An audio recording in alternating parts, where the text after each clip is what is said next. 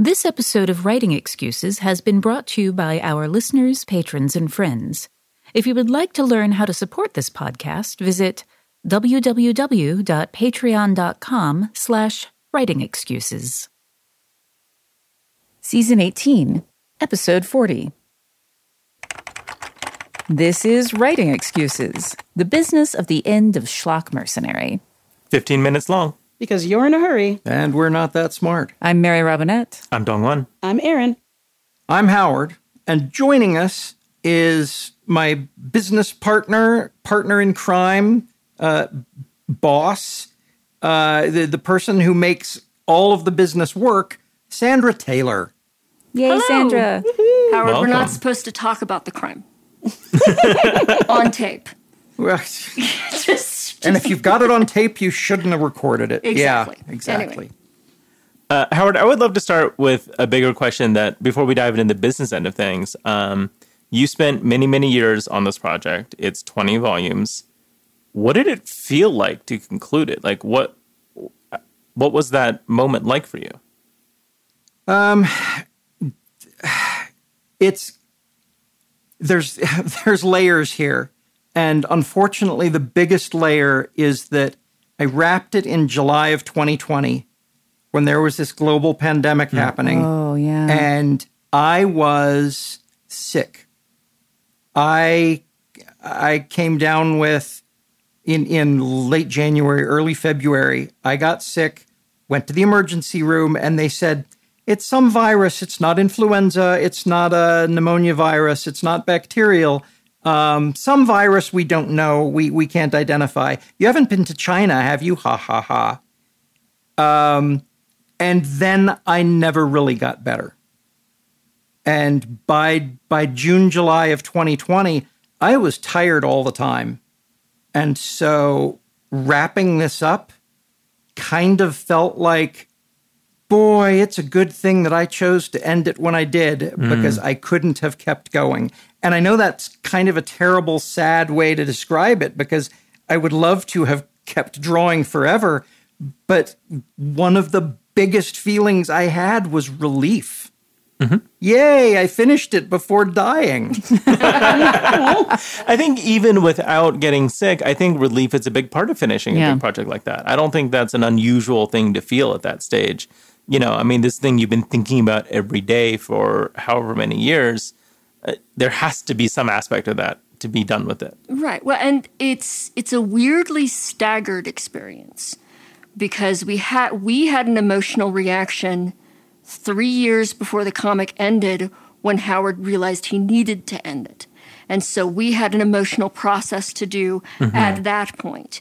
And then there was the pandemic. You know, we were going to end it. We planned to end it in 2020. And then we had a pandemic, and there was this moment of should we yoink back from that decision? You know, um, very, very brief moment because there were so many reasons it was right, we'll get into. But, and then it's been ended for three years now, and yet we are still putting out books. So, in one way, it is not yet done until we have all of the books in our hands. And then today, I confess to listening in through the door through the last episode so that I could get my head into the recording space. And I had this weird moment of, oh, wow, it's really over. Oh. As mm. like today, mm. this moment, I'm actually a little bit teary here, like thinking, oh my gosh, we did this thing and it's done. And so I, and I actually think that's a useful realization with with large, especially large, long extending projects you rarely get that moment of we're done, yay, triumph that mm-hmm. happens in a, a recognizable way. It it gets fractured. It can be kind of diffuse, right? Publishing Yeah. a book is like this too. You publish a book, then you go on tour, you do events or whatever it is, then the paperback comes out, then you know, there's all these like little things, so it's hard to like have that one declarative moment where you feel like, oh, we did the thing and now we can rest, you know? I can contrast it very starkly against quitting the day job at Novell in Right. uh, on Talk Like a Pirate Day in 2004. um, the, I hope you handed in your resignation in pirate speech. I it did not actually occur to me to do that. Um, but because I didn't want to jeopardize severance, um, the uh, I, I left, and the very first day home was just relief. Oh, I'm done with that. And then I had friends telling me, uh, you know, hey, you know, while you're while you're while, while the information you have in your head is still fresh, you could do s- some contracting work for us. You could you could do some advising. And I remember thinking, "N- n- no, I need this to be dead. I need these. I need this to be done. I need this. When an author finishes a book and the publisher says, now you need to do some contracting for us, where you you know go out and do signings and do, go do this and go do this. Um, as an author, maybe you want to say no, but there's also, yay, I love this thing. I made it. Now, I, now let me help you sell it. When I was done with Novell, I was done. And with the end of Schlock Mercenary, it was not that. It was not that at all. It was still huge. Well, think and in some ways, it never will be.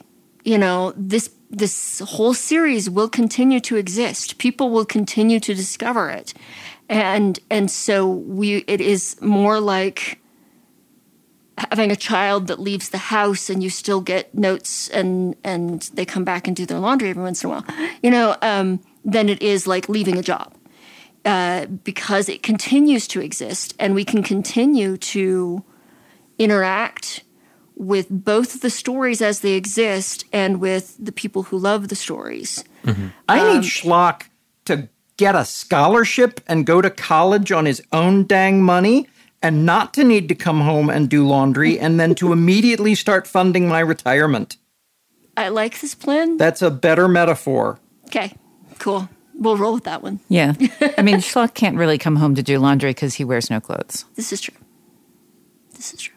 To run with that metaphor, though, no, no, it's Good. It's, uh, how is Schlock funding your retirement? Let's talk about sort of, we're talking a little bit about the business of the end, but I feel like probably want to start with the business of the beginning. You know, in order for us to get where we are now, you started somewhere. So, how do you get from I'm going to do this creative thing to I'm going to build a business out of this?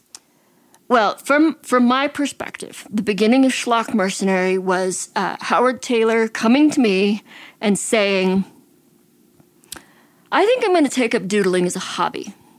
And I said, "You do that. That sounds lovely." He was in a space where uh, uh, we'd had some health issues and. Uh, he was no longer traveling. He was still working Novell, and he had some extra time out. And our record production to business had finally fully failed. Um, and so he had time. And I was like, you need hobbies. Hobbies are good. Within a month, yeah, I know. I, I, we later in life had to make a rule that he had to stop making jobs out of his hobbies. Yeah. Um, mm-hmm. So that was the very beginning. It was probably two years into the project before I always supported him, but it was two years in where I was like, "Oh yeah, you are an artist." Okay, you know, where where I could see that the skills uh, had built, and uh, and so that was that was the abrupt beginning. It's, it's the Howard picks up with an idea and runs with it, and I get trailed after and keep up and start building logistical track and structure around the thing, um, starting with a cardboard box that the drawing supplies went in so that he could pull it to the table and draw at the kitchen table and then put everything in the box so that the that's the- where that box came Yes, from. that's where that it just box- Mm-hmm. materialized one day. Right. right.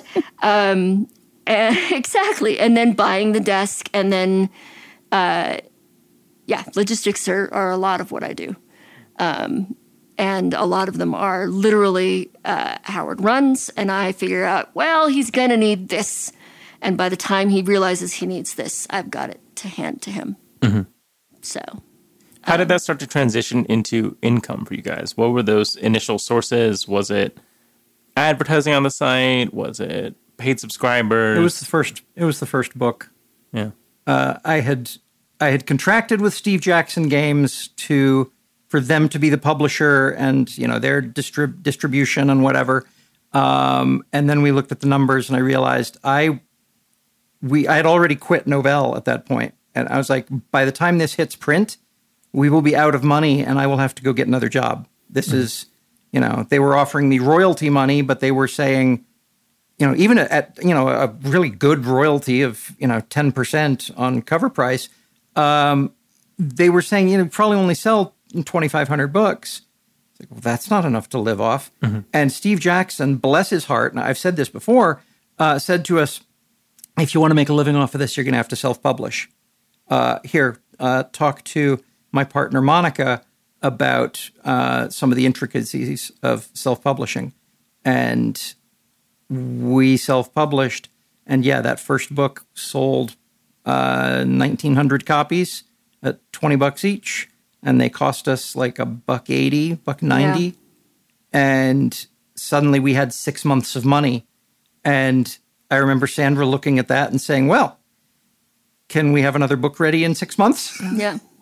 And that that was the that's the model we've done ever since, which is uh, release a book, get a big pile of money, make it last until you can do the next book, um, and I mean, which which is the core, but also built into that is as you have that big pile of money and you're making decisions about how to spend it, some of it has to go into infrastructure. Yeah. Mm-hmm. Mm. Some of it goes into, you know, paying down your house or paying off your student loans or all of the things that make your understructure financially more stable. Mm-hmm.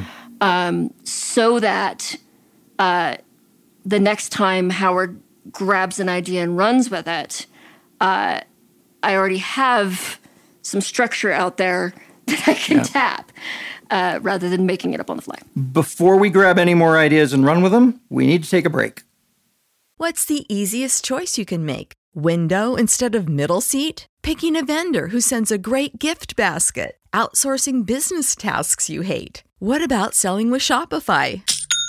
Whether you're selling a little or a lot, Shopify helps you do your thing, however you cha-ching. Shopify is the global commerce platform that helps you sell at every stage of your business. From the launch your online shop stage to the first real life store stage, all the way to the did we just hit a million orders stage. Shopify's there to help you grow. Whether you're selling scented soap or offering outdoor outfits, Shopify helps you sell. Wherever and whatever you're selling, Shopify's got you covered. Sign up for a $1 per month trial period at shopify.com slash try. Go to shopify.com slash try now to grow your business, no matter what stage you're in. Shopify.com slash try.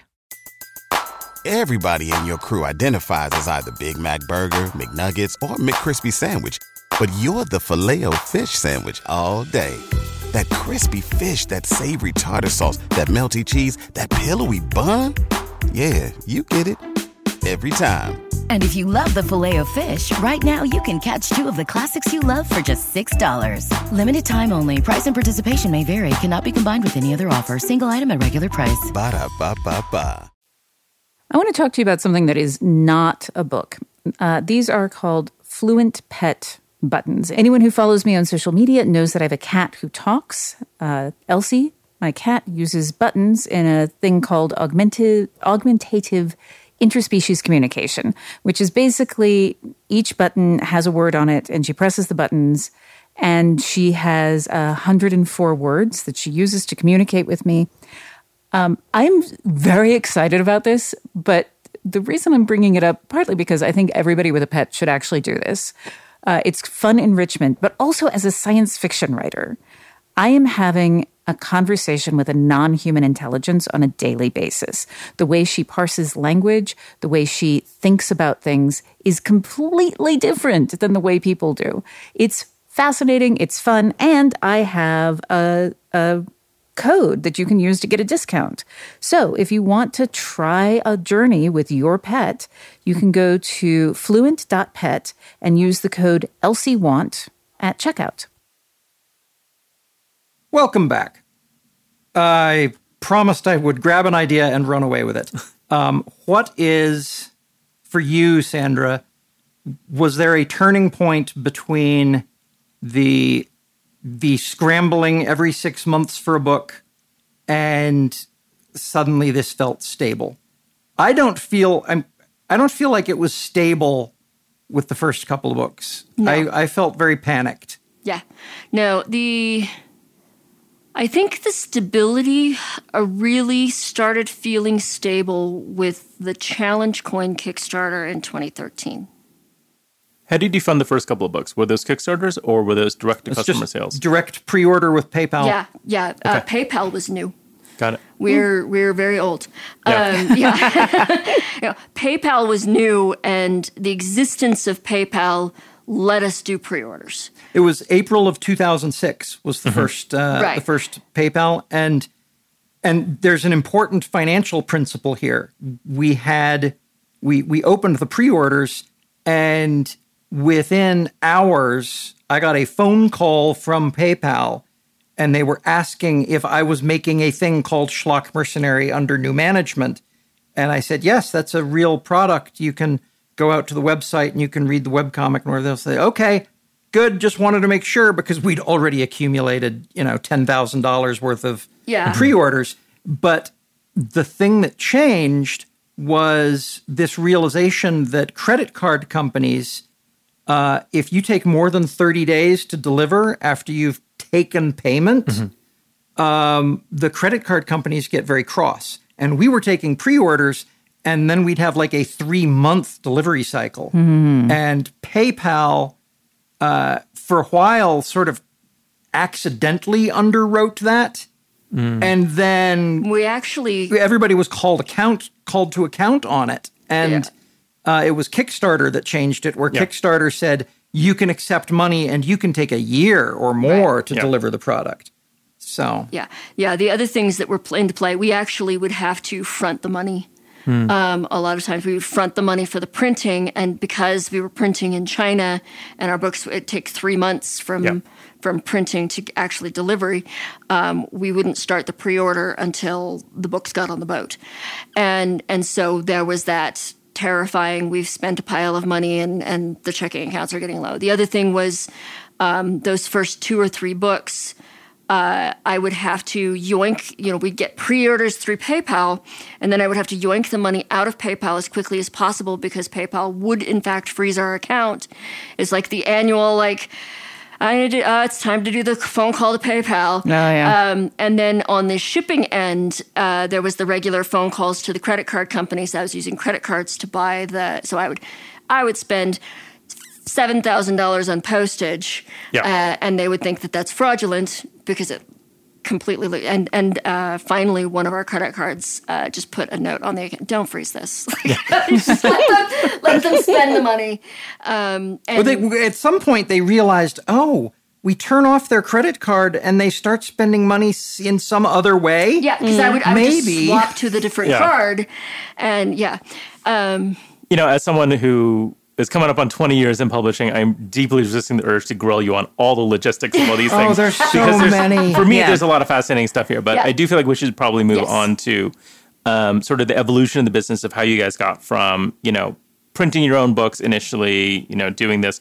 Where's the business at now? You know, it's been 2006 to almost 20 years for you guys as well. How has that evolved to what the business looks like today now that you're reaching sort of the end of the publication cycle here? The core business remains the same. Uh, we run a crowdfunding or pre-order and pile of money and pile of books. And then you know we buy the books 5000 at a time and slowly sell them. I have a physical warehouse that i pay rent on. Um, and it is full of tens of thousands of books. Um, it's not a very i mean that sounds very big in your head. It's it's small for a warehouse but uh, that giant stacks of paper we can continue selling those for years. And that is actually one of the reasons that we are profitable is because you know we can buy them Backlist. 5000 and backlist. And we've had to reprint books one two three and four and five uh, eh, because we ran out and we had to reprint them it's a good problem to have. It's a good problem to have. Well, sucks at the time but But the other thing uh, that I'm I'm juggling right now is uh, as we're doing books, you know, 18, 19, 20, we're finishing out the way we began. But then once everything is in print, that opens the possibility for collector's editions and, and collected sets eventually. we won't do that until I've sold through the inventory that's sitting in my warehouse Mm-hmm. because I do not want to end up with thousands of dollars of inventory that are Yeah. tens of thousands of dollars of inventory. Box sets can be very good though. Ex- Yeah. They can be, and and that's that's one of the possible future things that we potentially could do. one of the one of the smartest things that we did there were two things that were that were really kind of brilliant and one was making the last page blank so that i could sketch in a book and we charged an extra 10 bucks for that at first now it's an extra Twenty, now it's an extra 20 and I think, might be twenty-five. Anyway. It's, I'm no longer in charge of that. I, have to look stopped asking how much it's worth. Um, I can do those sketches in less than two minutes each, and people understand. They are not getting, they are not getting a commission. They are getting essentially a very fancy signature um, that that personalizes their book. Um, that's you, you sell a thousand sketch editions. That's twenty thousand dollars of extra money.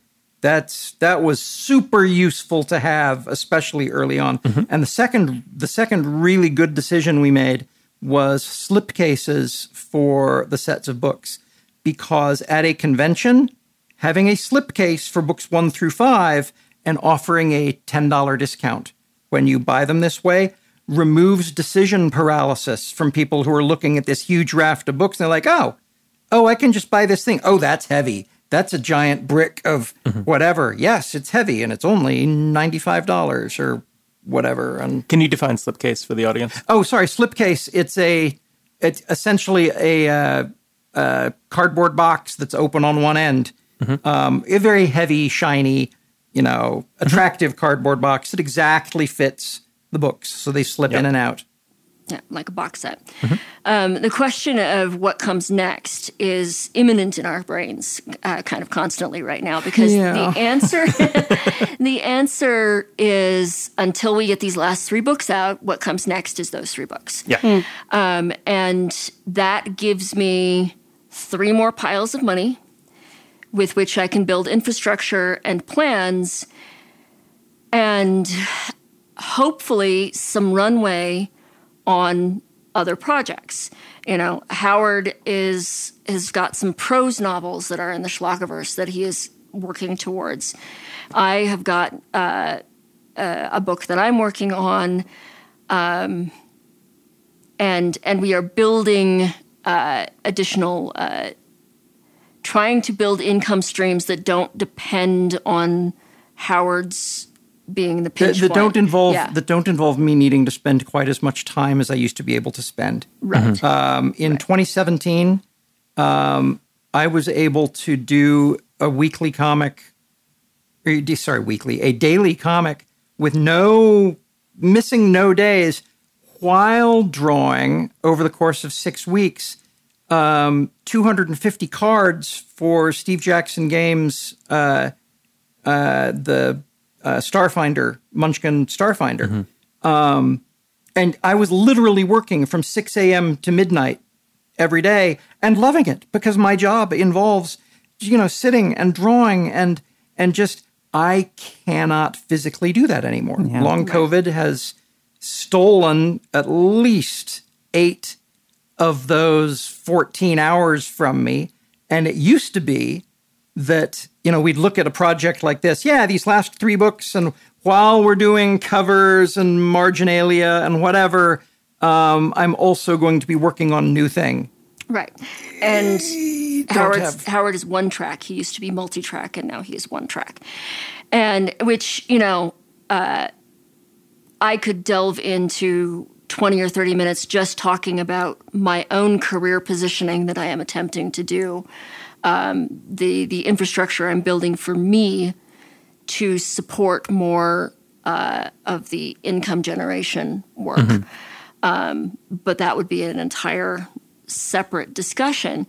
Um, an interesting one, but but uh, the I think bringing it back, you know, it's this pivot point that I think every creative ends up in at some mm-hmm. point where you've either finished a large project or your publisher dropped you or life changed or whatever, where you suddenly had a way you were going and you had a momentum and and suddenly you have to left turn which requires the brakes and everything shifts in the vehicle and uh, and you have to figure out what comes next um, which is one of the huge reasons for when you have that pile of money building the infrastructure so that when you hit that hard left turn there's an you know a, yeah You, metaphor you don't you don't go buy a midlife crisis car. Right. You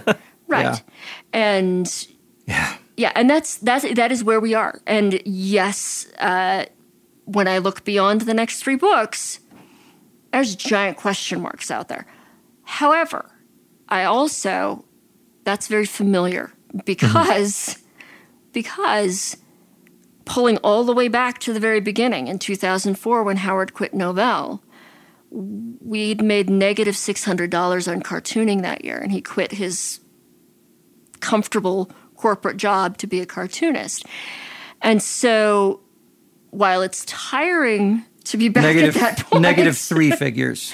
yeah, it's negative negative three hundred dollars. Negative six hundred. It, it was six, you're six hundred dollars. I thought you said negative six figures. Yeah, I, No, no, Negative $600. Yeah. Neg- okay. Yeah, yeah. It's like, oh, negative. versus a Six- six Wow. versus a six figure income at Novell. Right. Yes. Right, right, right. Right. Yes, yes. That was Yeah, he had yeah. just cracked six figures. the delta was negative six figures. It was a There's a reason that came in your head. it Yeah, was I a mean- it was a delta. Oh, it was very terrifying. Oh, and and four young children yeah. Um, and a house. Uh, we did not yet have a cat, but um, That's the difference. I think. Yeah. yeah, there I you go. Um, and so, in one way, the future is terrifying. In another way, it is full of opportunity. exactly. Hmm. And in another way, it is familiar. Yeah. And so, learning how to be comfortable with the uncertainty of it all exactly. and to focus on I do a lot of this. I get to put out the next schlock book. I get to right now I'm in the middle of drafting my nonfiction book and I get to do that. And then I'm gonna get to send it through a writer's group. And I'm gonna get to there's another novel I'm gonna write and I'm gonna get to submit there are it to so many parts of this that we love so much. when you focus on the fact that you get to do the piece that's in front of you, and mm-hmm. once it's done, it is safely in the past, and you will always have gotten to do that. Mm-hmm. Mm. No matter what happens to the project in the future, you got to do that piece, and you there get is to a keep huge difference between the quality of life of you know uncertainty about layoffs uncertainty about what your boss is going to assign you to and the quality of life of i'm doing something i love but i don't know where the paychecks are going to come from 18 months from now. Mm-hmm. There is a huge difference there. Uncertainty in both cases but i'm just full of gratitude to be on this path and i'm reminded of something that Phil Foglio said private forum of uh, professional cartoonists where we were having this exact conversation. Someone was ending a project, and and other people were like, "Why? How can you even?" And Phil Foglio said, "Hey, guys, guys, every one of us here has created something whose pictures and story are paying our bills. You did it once, you can just do it again." Which is very Phil Foglio for ignore the fact that I got lucky, ignore the fact that opportunity would. No, I did this one time. I can find a way to do it again. And I love channeling that level of manic optimism. It, it's sort of required because if you spend too long looking at the ways that this could go wrong, you'll never get anything done, right? There's a little bit of uh, a, mental state you have to put yourself in that has that incredible optimism and confidence in your work. You also need to be realistic. You also need to be planning for when things don't go well. And so you can make that hard turn when you need to. Right. But to put your work out in the world and ask people for money for it, to, to focus on a creative work in, in a business world, it requires a little bit of exactly what you're talking about of I've done it, I can do it, I believe this is going to work. When I was talking about building that infrastructure, uh, and you were talking about you know being smart about money, one of the pieces of infrastructure that we have in place that's invisible is I have a highly employable skill set that I am mm-hmm. not afraid to use and go get a corporate job with benefits if that is what our family needs in order to keep the roof over the head. Because I love the creative career, but also I like eating and I like my house. So, um, and so that is th- that when I talk about infrastructure, that's some of it. You know, I have been building job skills the whole way across, and I am very employable right now. Uh, economy is a different issue, but you know, um, but that is that is a piece of the be smart while being joyful and creative. Mm-hmm.